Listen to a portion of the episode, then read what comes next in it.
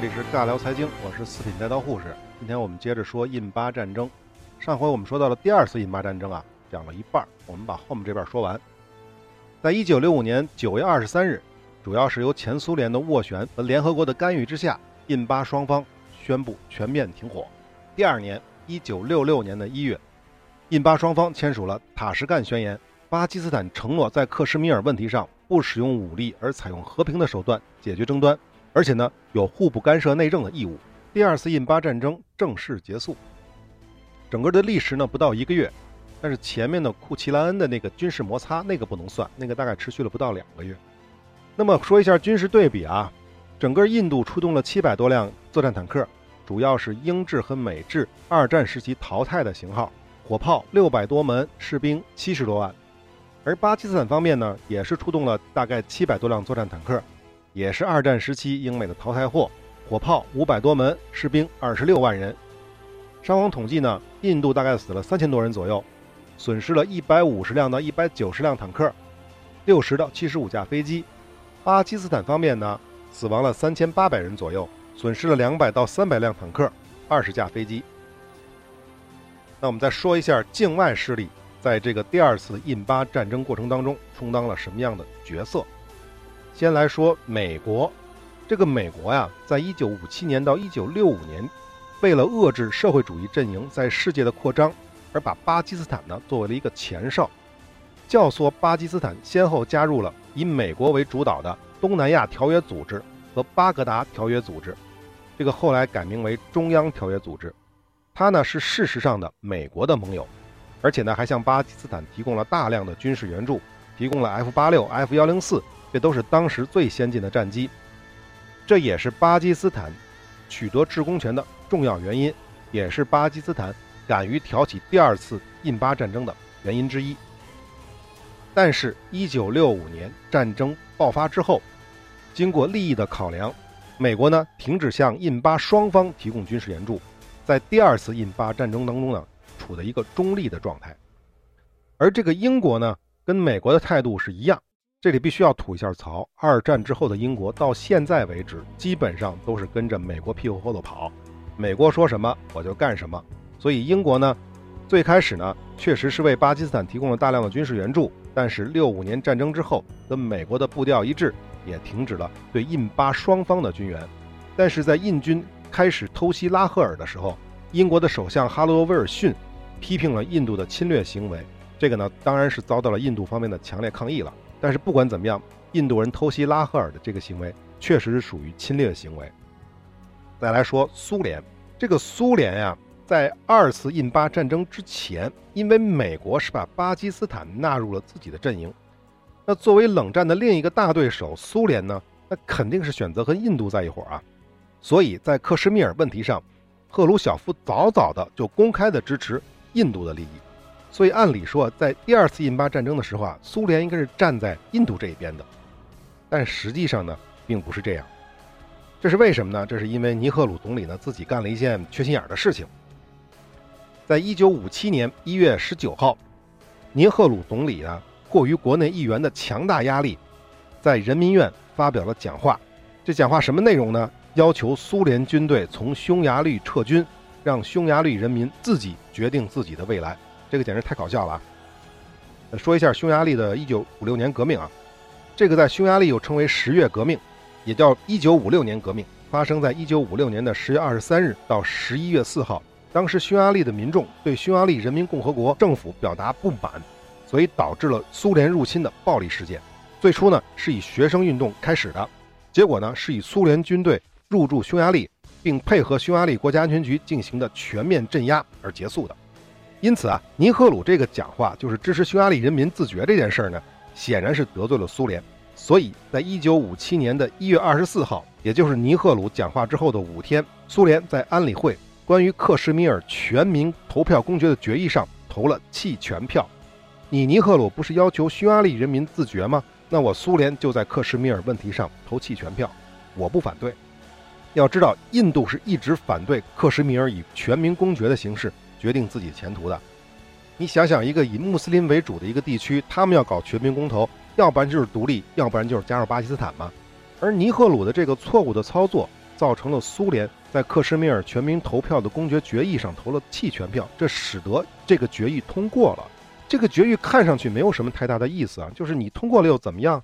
我印度不支持就完了，因为我实际上是控制着这个地区的嘛，我不支持不就完了吗？但是实际上在外交上，这让印度处于了非常不利的地位，因为一旦这个决议通过，那么在国际上通行的看法就一致了，就是克什米尔全民公决是大家都认同的，而你印度没有执行这个决议，那你在道义上绝对是吃亏的。所以印度的克什米尔问题在外交上就非常的被动。所以我们势利一点的认为啊，这个尼赫鲁就是吃饱了撑的，得罪的印度，给那个八竿子打不着的匈牙利打抱不平，这就是他的后果。所以在第二次印巴战争期间，苏联仅仅参与了印巴的停火斡旋，没有支持印度。当然了，苏联也有他自己其他的想法。既然美国人不站队，自己最好也别站队。此外呢，除了美国、英国和苏联，那我们知道巴基斯坦是穆斯林国家了啊，信伊斯兰教的嘛。所以，其他的穆斯林国家，比如印度尼西亚、伊朗，也提供了部分援助给巴基斯坦。那么，后面我们重点说一下中国。中国在第二次印巴战争当中起到了什么样的作用？我们刚才说过了，一九五零年代，中巴两国啊是处于两个敌对阵营的。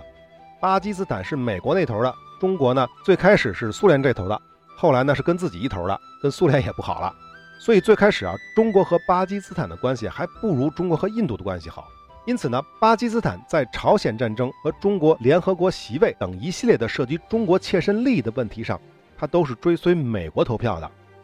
那么中国政府当然是坚决反对美国和巴基斯坦订立什么狗屁的军事同盟啊，这种协议这是反对的。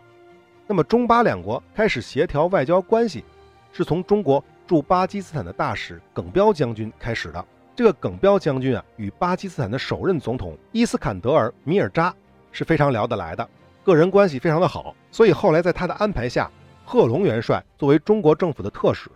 参加了巴基斯坦的国庆庆典。那贺龙元帅呢，和米尔扎总统呢一起打了猎，这两位在一起呢，就开创了打猎外交的先例。我们知道中美之间是乒乓外交，对吧？一九五八年，阿尤布汗出任巴基斯坦总统，这位军人出身的总统。主张对中国友好，到六十年代，巴基斯坦与另一个邻国阿富汗出现了一些矛盾，美国的外交政策呢，开始呢向印度有点靠拢，中国和印度边境呢又发生了战争，在这一系列背景之下，中巴关系才真正有了突破。一九六一年十二月十六日，在第十六届联大表决恢复中国合法权益的苏联提案时，巴基斯坦投了赞成票。巴基斯坦成为在美国盟友中唯一在西藏和台湾问题上公开支持中国的国家。紧接着，一九六一年的十二月十八日，印度出兵葡萄牙占领的殖民地果阿。这个果阿这个位置啊，在印度半岛的西侧，紧邻着阿拉伯海。只用了两天的时间，印度呢就打败了葡萄牙的士兵，收复了果阿。在这个事件上呢，大多数国家呢是认可的，所以呢，印度人呢就觉得扬眉吐气，非常的爽。但是你反过来站在巴基斯坦的角度，对他来说就觉得很有问题了。为什么？葡萄牙是北约国家，他的殖民地被进攻的时候，北约国家的老大美国人呢，默然做事。所以巴基斯坦就认为，虽然我们与美国有军事条约，但是这个果阿被印度侵占，这就是反例啊。那如果印度出兵打的是巴基斯坦呢？你美军一样有可能什么事情都不做，一样默然做事啊。但是这里我们要多说一句啊，美国在二战以后为了自己的利益，当然也是为了打击英国的，他是非常排挤那些有大量殖民地的国家，比如说英国、法国、西班牙这些国家，他们的殖民地，他一直是怂恿这些殖民地呢进行独立，所以不干涉印度收复葡萄牙的殖民地果阿，这是情有可原的。如果换做印度侵略葡萄牙本土，你试一试，美国会不会管？那一定会管的。果阿这是第一件事儿。第二件事儿就是跟中国相关的。相比较而言啊，中国军队的军事素养比巴基斯坦原先想象的要强大的多。第一仗在朝鲜半岛，中国军队跟世界一哥美国带领下的联合国军打了个平手，这件事儿是令全世界刮目相看的。巴基斯坦自然也是看在眼里，记在心中。这样一个比印度还要强大的邻国，而且与印度也有大量的领土争端，如果把这样的中国摆在自己的对立面上，这显然是不明智的。我们都知道，紧接着，一九六二年，中国和印度终于打起来了。巴基斯坦的劲敌印度竟然在中国军队的冲击之下显得如此的弱不禁风，直接被中国队打了个十一比零。尼赫鲁连不结盟的遮羞布都顾不上了，直接向美国秘密请求军事援助。当时的肯尼迪还在犹豫的时候，印军已经被击溃，中国已经撤军了。我们要知道，印度是不结盟国家的发起者之一啊。此外，还有埃及的纳赛尔、前南斯拉夫的铁托，当然中国人也积极参与了，但是中国只是观察员的身份啊。而且说到中印战争啊，在这个期间，巴基斯坦也凉了心，因为美国从地缘政治的角度啊，他的利益出发是建议巴基斯坦去支持印度的。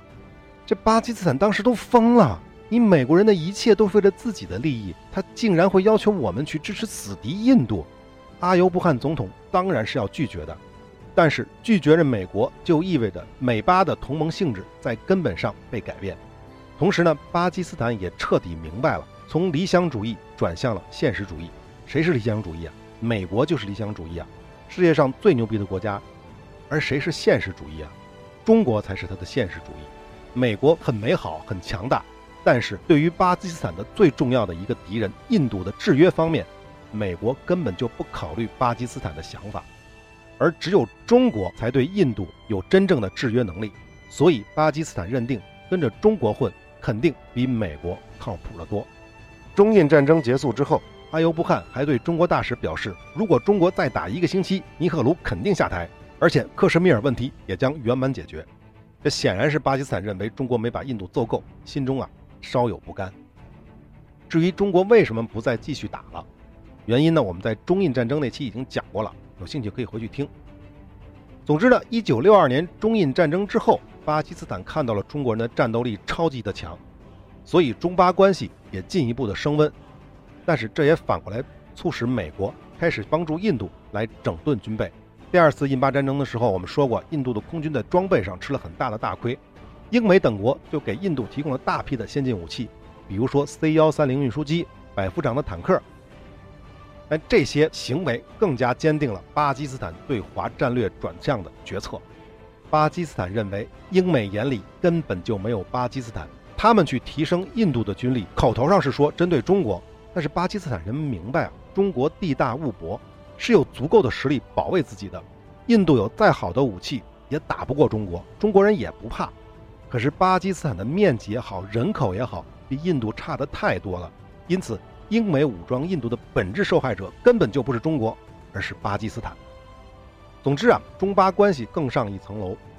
阿尤布汗呢和中国建立起友好关系，并且从中国得到了大量的军事援助，双方也开始了边界谈判，归还了一部分领土给中国。这部分呢我们后面会细说，叫中控克什米尔这一节。此外呢，巴基斯坦还向中国提供印度兵力的调动情报，还建议中国呢去武装印度东北部缅甸交界处的纳加族，以制肘印度等等等等的。这里呢就多说一句啊，就是这个所谓的这个印度是白种人，我们讲过很多次了。但是印度的东北部有很多的，包括纳加族在内的，他们是黄种人，种族的冲突迄今也是印度重大的内患之一，所以巴基斯坦才会建议中国干这些事儿，但是中国没有干啊，这个不多说了。那么回到印巴战争，前面讲过了，第二次印巴战争本来是针对争议领土克什米尔的，这个仗呢确实是巴基斯坦挑起的，是偷袭了克什米尔谷，但是这印度啊恼羞成怒，反击的时候呢。并没有把兵力集中在克什米尔谷，反而是攻击了双方并没有领土分歧的拉合尔。这种行为毫无争议的是侵略行为，这也令印度在外交上陷入了被动。但是拉合尔遭到的进攻，巴基斯坦的军事部署也被完全打乱。他完全没有想过印度会如此明目张胆地直接进攻没有争议的领土边界。所以呢，巴基斯坦的军队呢就形成了被印军两面夹攻的这种态势。巴基斯坦就不得不向中国和美国求援，可是美国的驻巴大使却在1965年的9月9日通知巴政府，美国将停止一切对巴的军事援助，希望能够按照联合国的意见结束冲突。巴基斯坦外长布托怒骂美国在巴基斯坦最危急的时刻在背后插了一刀。可是中国就不一样了。1965年的9月7日，中国政府率先声明，严厉谴责印度，把印度对巴基斯坦的侵略。与中国的安全联系起来，警告印度要承担侵略行径的后果。后来呢，巴基斯坦多次请求中国出兵来进行支援，因为毕竟中印在三年之前打过一场仗，而且到这个时候呢，其实到现在也是啊，中印的边境还没有划清楚嘛。周恩来和军方的领导进行了多次的反复的讨论，但是最后呢，还是毛泽东亲自的拍板，决定出兵援巴，而且要求在中国、印度和巴基斯坦三国最接近的地方出兵。一九六五年的九月十六日，中国政府向印度发出了一个由周恩来总理亲自修改审定的照会。这个照会在十七日《人民日报》的头版头条发布，这是以最后通牒的形式照会了印度，题为“中国正复照印度政府提出严正要求，文道之日三天内拆除中西边界印军入侵攻势，立即停止印军一切入侵活动，并保证不再骚扰”。我来念一下原文啊，我觉得还是很有意思的。原文是这样子的，我摘着念啊。印度政府的侵略逻辑是，凡是他已经占领了的地方都是他的，他想要占领而尚未占领的地方也是他的。一九六二年，印度政府向中国发动大规模的武装进攻是由此而起的，现在向巴基斯坦发动大规模的武装进攻也是由此而起的。只要印度政府有一天还在对巴基斯坦进行肆无忌惮的侵略，中国就一天不会停止支持巴基斯坦。反侵略的正义斗争。众所周知，印度政府利用西金领土对中国进行侵略活动由来已久。远的不说了，自从1962年9月以来，印度军队就已越过早已划定的中西边界，在中国一侧和中西边界线上修筑了大批的侵略工事。几年之间，大大小小的军事工事，直至目前还有五六十个，遍布中西边境的重要山口。对中国的领土和主权进行肆无忌惮的蹂躏和破坏。赵会最后是这么说的：中国政府要求印度政府在文道之日三天内拆除它在中西边界中国一侧的跨中西边界上的所有侵略攻势，并且立即停止在中印边界和中西边界的一切入侵活动，送回被抢走的中国边民，归还被抢走的牲畜，保证今后不再越境骚扰。否则，由此产生的一切后果。必须由印度政府承担全部责任。这里提到了西金，西金这个地方位于喜马拉雅山的南坡，这个位置不属于克什米尔地区，它是在中印边境上的一个小国。北边呢是与中国的西藏接壤，西边呢是和尼泊尔接壤，东边呢是不丹，南边的一部分与现在的孟加拉和印度接壤，面积大概七千平方公里，平均海拔超过一千五百米，人口六十万，居民主要信奉婆罗门教和佛教。我们知道婆罗门教和印度教是一支啊。基金这个地方我们必须要说一下啊，锡金这个地方原本是一个独立的王国，在清朝的时期，锡金曾经是西藏的藩属国，所以它跟那个拉达克性质差不多，所以我们也可以认为它曾经是中国的藩属国。一八九零年，锡金沦为英国的被保护国，地位降级了，跟克什米尔和海德拉巴差不太多。但无论如何，锡金的统治它叫国王，不是土邦的领主或者是总督。一九五零年，印度出兵强占了锡金，锡金就沦为了印度的保护国，但实际上已经被印度完全的控制。在后来，一九七三年的四月，印度军队再次的开进了甘托克，锡金的首府啊，接管了锡金政府的一切权利。至于为什么，我们在后面会讲，我们会去讲番外的时候会讲到一个重要的国家不丹，讲不丹的时候，我们就会把这块儿给补上啊。总之呢，第二年，一九七四年的四月。锡金呢，在印度人控制之下搞了一次大选，组成议会的主动要求印度派顾问来锡金制定宪法。同年九月，印度议会两院先后通过了印度宪法修正案，规定锡金为印度的联系邦，在两院各为锡金设置一个席位。当时锡金人民呢也奋起抵抗过，甚至呢当时还有人挂起五星红旗要求加入中国。哎，不管怎么样，一九七五年在印度的操纵之下，锡金举行了全民公投。废除了锡金国王，加入了印度，成为了锡金邦。第十二代锡金的国王佩登东渡南加，流亡美国。一九七五年这个时间点，锡金被吞并，为什么中国没有干预？知道历史大家都清楚啊。一九七五年文化大革命还没结束，所以啊，中国当时是没有能力去干预的。这个锡金问题呢就被搁置了下来，渐渐呢就变成了继承的事实。中国政府和印度的关系缓和之后，最后呢是在二零零三年的六月二十三日，中国不得已最后还是承认了锡金作为印度一个邦的继承事实。但是在一九六五年的这个时候，中国政府并不承认锡金是印度的领土，所以第二次印巴战争最关键的时刻，中国并没有在克什米尔与中国交界的地方搞事情，而是在与克什米尔相距一千公里之外的西金，跟印度较起真儿来。所以啊，这个国际舆论都认为中国这是一种高深莫测的方式来干预了印巴战争，同时呢，自己也避免直接卷入冲突，还能够促进双方停火。而结果呢，确实也是这样的。接到了中国的召会之后，印度当然害怕中国会介入印巴冲突。要知道，一九六二年中印战争的阴影还没有散去呢，而且中国要是出兵的话，印度。也必须在相隔一千多公里的两个方向，东西两个方向两面受敌，所以他就按照中方的要求，全部撤走了中西边界中方一侧的军队，并拆毁了全部五十六个工事，归还了被劫掠的藏族同胞及他们的牲畜。由于印度政府答应了中国方面的所有要求，所以中国军队最终没有出兵。在中国政府准备进行军事干预的同时，开始积极地向巴基斯坦提供了军事援助。一九六五年的九月十七日。中国、印尼和巴基斯坦三方的军方代表在北京举行了会议，达成了援巴军事物资的协议。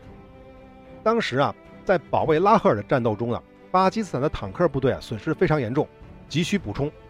巴坦克司令呢来到了中国，在罗查大使的陪同下，见到了周恩来总理，要求中国支持坦克若干辆。当时周总理就安排他乘专机来到了我国某坦克制造基地参观考察。巴基斯坦这位坦克司令非常喜欢我国当时新生产的坦克，亲自做了试驾。但是呢，由于我国是刚刚开始生产这种坦克，库存的数量并不是很多。但即便是如此，周总理还是命令从现役的部队中使用的一些坦克调拨出一部分支持了巴基斯坦。这件事让巴军和阿尤布汗总统万分感激。至于这个坦克型号啊，好多人都知道，就是大名鼎鼎的五对负重轮五九式坦克。总之呢，中国的照会以及其采取的相应行动，引起了美苏等国的震动。美苏都不希望中国趁机加入战争，从而呢从印度获得更多的领土，因此呢就加紧了斡旋的行动。九月十八日，美国驻联合国代表再次呼吁在安理会决议的框架下解决危机。九月二十号，联合国通过决议，限令印度、巴基斯坦在三天内停火。九月二十三号，印巴两国正式宣布停火。可以说啊，这一切的变化都是中国的实际行动起到了它预期的效果，一周以内得以实现真正的停火。我们这里再大概的意淫一下：如果印度不从西金的边境撤走军队、拆毁工事，或者在西线他真的打进了拉赫尔，中国的部队真有可能是会进入西金的，或者同时呢还进入有争议的藏南地区。毕竟这个时候是九月，还没有到大雪封山的时候。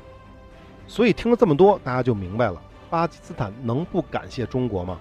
九月三十号，巴基斯坦总统亲自派自己的政治顾问法鲁克到北京，对中国的支持表示了诚挚的感谢。因此，我们可以说啊，中巴关系的正式确立是在第二次印巴战争，巴基斯坦正式变成了巴铁。好，我们最后来一个小结啊，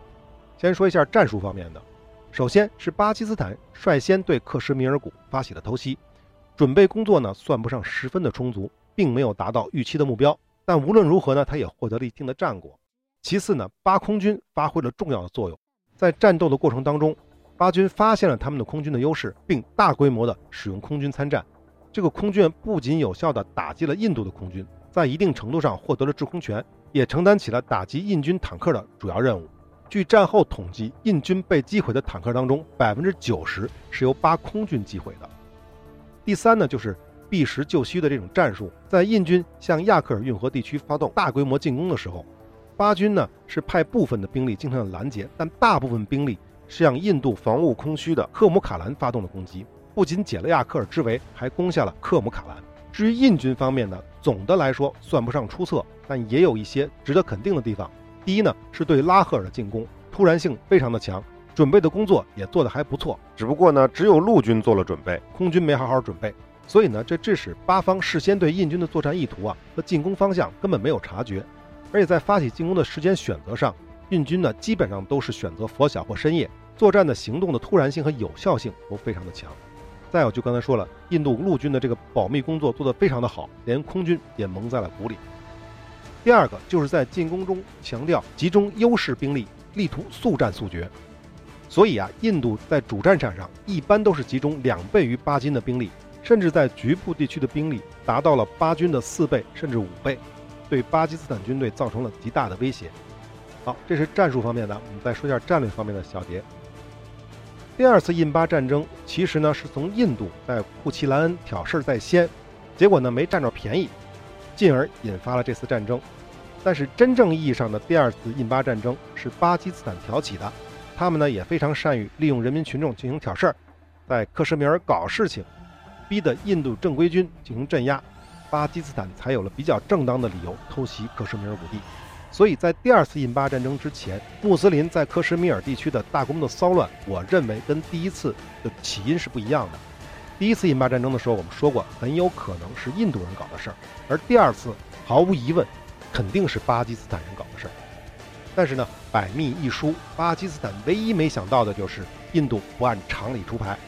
反而是绕过了是非之地克什米尔，直接攻击了拉合尔。当然，这由于印度陆空军协调太差，指挥官的水平也一般。再加上巴基斯坦的空军非常给力，整体的作战意识又非常强，最关键的是中国的干预和援助，印度最后没有打进拉合尔，反而丢了一千多平方公里的领土。所以总的算起来，巴基斯坦在第二次印巴战争中得到的甜头是相对比较多的。好，第二次印巴战争我们就聊到这儿，下期我们来说第三次印巴战争。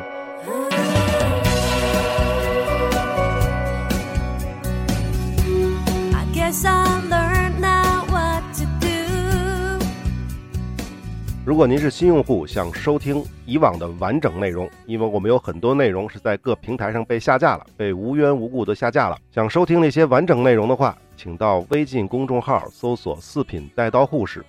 关注之后，系统会自动给您推荐完整内容的链接。如果您所收听的这个平台发现我不更新了，因为我一般是每周更新一次，周一或者是周二更新。